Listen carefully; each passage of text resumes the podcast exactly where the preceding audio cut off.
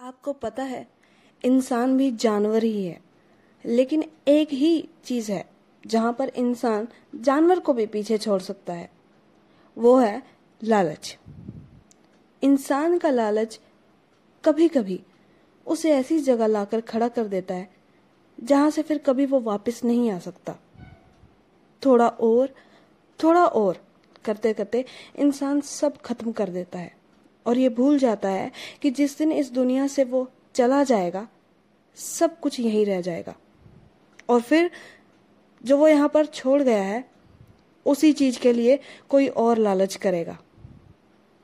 माँ अक्सर गहनों को संभाल कर रखती है, छुपा कर रखती है। लेकिन उसके मर जाने पर उन्हीं गहनों के लालच के कारण बच्चों की लड़ाई हो जाती है। बाप अक्सर पैसे जमा करते करते बूढ़ा हो जाता है। यहाँ तक कि खुद के लिए भी कुछ नहीं कर पाता। लेकिन उनके चले जाने पर बच्चों को पहले अपना हिस्सा दिखाई देता है। बाप ने किस तरह से मेहनत की, कैसे पैसा कमाया, कौन जानता है? जाते हुए क्या ले जाते हैं लोग? बटुआ तो यहीं पर खाली करके चले जाना पड़ता है ना? फिर भी हम इंसान कितने अजीब हैं। जो हम लोग करते हैं, इतना लालच। आज बहुत दिनों बाद आपसे मुलाकात हो रही है। उसके लिए मैं माफ़ी चाहूँगी। अक्सर कुछ चीज़ें ऐसी घट जाती हैं जिससे हमारा शेड्यूल या रूटीन जो मैं कहूँ, बिगड़ जाता है। मैं माफ़ी चाहूँगी इतने दिनों बाद एपिसोड अपलोड करने के लिए और आगे से ध्यान रखूँगी कि समय पर अपलोड करूँ। खैर कैसे हैं आप लोग? मेरा नाम है विजेता और मैं स्वागत करती हूँ आपका अगले इस एपिसोड में। तो चलिए, आज की स्टोरी की तरफ़ कदम बढ़ाते हैं। आज की कहानी बिल्कुल काल्पनिक है। उसका किसी से कोई लेन देन नहीं है। लेकिन इससे हमें जो सीख मिलती है, वो बहुत बड़ी है। आज की कहानी है वृद्धि की। वृद्धि एक दस साल की लड़की है। जो बहुत सुंदर सिंसियर और केयरिंग है। उसके घर में उसके पापा, एक भाई, सौतेली मम्मी और बहन थी। अक्सर वृद्धि की मम्मी उसे हर चीज़ में टोका करती थी, गुस्सा किया करती थी। वृद्धि की माँ बचपन में ही चल बसी थी। अब जो उसकी सौतेली माँ थी, वो उसे पसंद नहीं करती थी। उसकी बेटी यानी कि वृद्धि की सौतेली बहन बंधु वो भी वृद्धि को ज़्यादा पसंद नहीं करती थी और अक्सर उससे दूर ही रहा करती थी। लेकिन वृद्धि का सौतेला भाई उससे बहुत प्यार करता था। कभी कभी उसे अकेला नहीं रहने देता था। कहने को सबसे छोटा था, लेकिन वृद्धि के लिए सबसे बड़ा वही था। वृद्धि के पापा की तबीयत धीरे धीरे समय के साथ खराब होने लग गई। वो जिस फैक्ट्री में काम किया करते थे, काम ना कर पाने की वजह से उस फैक्ट्री से भी अब उनको घर पर बैठना पड़ा। घर में तंगी का दौर शुरू हो गया। वृद्धि की मम्मी ने लोगों के कपड़े सिलने शुरू किए और एक छोटी सी दुकान खोल दी। खर्चा बड़ी मुश्किल से चल रहा था। वृद्धि की मम्मी ने डिसाइड किया कि अब वो वृद्धि को नहीं पढ़ाएगी और उसको लोगों के घर काम करने भेजेगी ताकि बाकी बच्चे आराम से पढ़ सके। वृद्धि के पापा इसके खिलाफ थे, पर बीमार होने की वजह से ज़्यादा विरोध कर नहीं पाए। वृद्धि पढ़ना चाहती थी, लेकिन उसकी सौतेली माँ के सामने उसकी एक नहीं चली। और उसने उसको लोगों के घर काम करने लगा दिया। अब वृद्धि को उसकी माँ एक पल भी बैठने नहीं देती थी। काम ही काम करवाने के चक्कर में रहती थी, क्योंकि वो जानती थी जितना काम करेगी उतना पैसा कमाया जाएगा। इंसान थी तो लालच भी तो बढ़ता जाएगा ना। वृद्धि कमज़ोर हो गई, बीमार पड़ने लग गई। उसे रोज काम पर जाना पड़ता था। अपनी माँ को याद करके रोते हुए, बिना दिल से वो काम करने जाया करती थी। ये सब चल ही रहा था कि एक दिन वो सोचती है कि अब हद हो गई, अब मेरे से काम नहीं हो पाएगा। उसने रोते हुए अपनी माँ से मदद मांगी। उसकी माँ जो ज़िंदा नहीं थी, लेकिन फिर भी उसकी पुकार उसकी माँ तक पहुँच गई। उसकी माँ सब कुछ जानती थी। और आज तो वो भी बोल पड़ी, मेरी बेटी के साथ इतना बुरा हो रहा है, अब मैं उसकी मदद करूँगी। वृद्धि की असली माँ दोबारा से पृथ्वी पर आने का सोचती है। लेकिन इंसान के रूप में नहीं, एक रूह के रूप में, वो अपनी बेटी की मदद करना चाहती थी। वो एक बूढ़ी औरत का रूप लेकर वृद्धि के सामने आती है और उसे कहती है, बेटी, क्या तुम मेरी मदद करोगी? वृद्धि मुँह उठाकर देखती है और बोलती है, जी माँ जी, बोलिए। वृद्धि की माँ उसे कुछ कपड़े दिखाती है और कहती है, ये कपड़े मैंने सूखने के लिए डाले हैं। क्या तुम इनकी देखभाल करोगी? मुझे कुछ काम है, मैं इतना वो काम करके आती हूँ। वृद्धि थोड़ी डरी थी कि अगर वो घर लेट पहुँच गई, इन कपड़ों को संभालने के चक्कर में तो उसकी सौतेली माँ उसे बहुत मारेगी। लेकिन वो करती भी क्या? वो इतने अच्छे दिल की थी कि वो ना ही नहीं कर पाई। उसने कहा, जी माँ जी, आप अपना काम जल्दी से खत्म कर लीजिएगा, तब तक मैं आपके कपड़ों की देखभाल कर देती हूँ। वृद्धि वहीं बैठ गई। कपड़ों का ध्यान रखने लगी।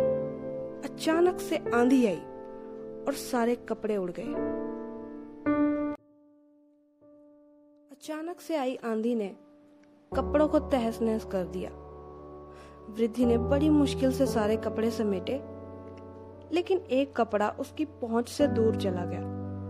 वृद्धि कपड़ा पकड़ने के लिए उसके पीछे भागी।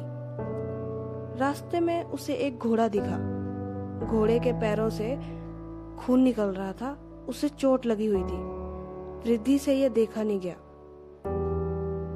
उसने अपनी चुन्नी को फाड़कर घोड़े के पैर पर बाँध दिया।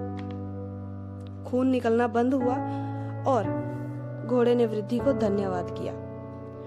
वृद्धि आगे बढ़ी। कपड़ा अब और आ, आगे जा चुका था। रास्ते में फिर से उसे एक पेड़ दिखा। वो पानी मांग रहा था।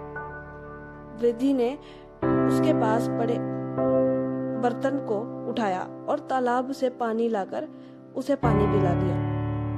पेड़ ने उसे धन्यवाद किया और वृद्धि फिर से आगे बढ़ती चली गई। इस बार रास्ते में उसे फिर से एक मंदिर दिखा। पास जाने पर मंदिर बहुत बुरी हालत में दिख रहा था। लग रहा था मानो बहुत वक्त से किसी ने उसे साफ़ नहीं किया है। वृद्धि ने फिर से अपनी सहनशीलता और दया दिखाते हुए, अपने वक्त की परवाह ना करते हुए मंदिर साफ़ कर डाला। भगवान का आशीर्वाद लेकर वो आगे बढ़ी तो उसे अब कपड़ा एक कुटिया के बाहर पड़ा मिला। उसने जल्दी से वो कपड़ा उठाया और जैसे ही मुड़ने लगी, कुटिया का दरवाज़ा खुला और एक संत महात्मा बाहर निकले। उन्होंने वृद्धि को देखा तो वृद्धि ने उन्हें प्रणाम किया और उनका आशीर्वाद लिया। महात्मा जी उसे बोले, बेटा, तुम थकी हुई लग रही हो। कुछ देर यहाँ पर आराम कर लो, फिर लौट जाना। वृद्धि ने उन्हें पूरी सहनशीलता से जवाब दिया, बाबा, समय निकलता जा रहा है। अगर मैं घर समय पर नहीं पहुँची तो मेरी माँ मुझसे नाराज़ होंगी। मुझे आज्ञा दीजिए। महात्मा जी ने वृद्धि को रोका। वो मुस्कुराए और बोले, बेटी, विश्वास कर, तुझे आज के बाद कोई कुछ नहीं कहेगा। ईश्वर तेरे साथ है। उन्होंने वृद्धि को ऐसा कहा और फिर उसे कहा, पुत्री, सामने एक तालाब देख रही हो। उसमें ईश्वर का नाम लेकर केवल दो गोते लगाना। वक्त से मेरे पास लौट कर आओ। वृद्धि ने ऐसा ही किया। जैसे ही उसने एक गोता लगाया, उसकी सुंदरता हज़ार गुना बढ़ गई। अगला गोता लगाते ही उसका मन पवित्र हो गया। वृद्धि को इसके बारे में फ़िलहाल कुछ पता नहीं चला। जब वो गोते लगाकर महात्मा जी के सामने गई तो उन्होंने उसे कहा, बेटी, अंदर जाओ, खाना पड़ा है। जो मर्ज़ी और जितना मर्ज़ी खा, खाना है तुम खाओ। वृद्धि उनको प्रणाम करके खाना खाने के लिए अंदर गई। भूख तो उसे लगी ही थी।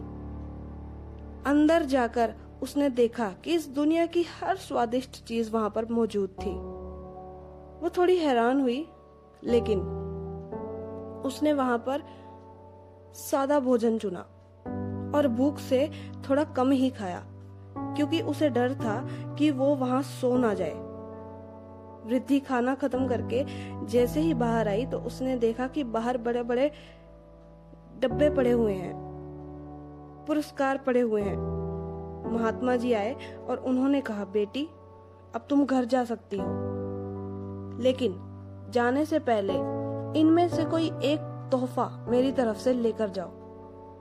वृद्धि ने मना किया लेकिन साधु महाराज जी के कहने पर उसने वहाँ पड़े डब्बों में से सबसे छोटा पड़ा डब्बा उठाया और कपड़ा लेकर वापस चल दी।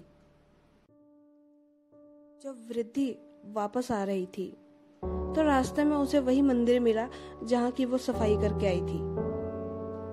मंदिर में भगवान उसकी प्रतीक्षा कर रहे थे।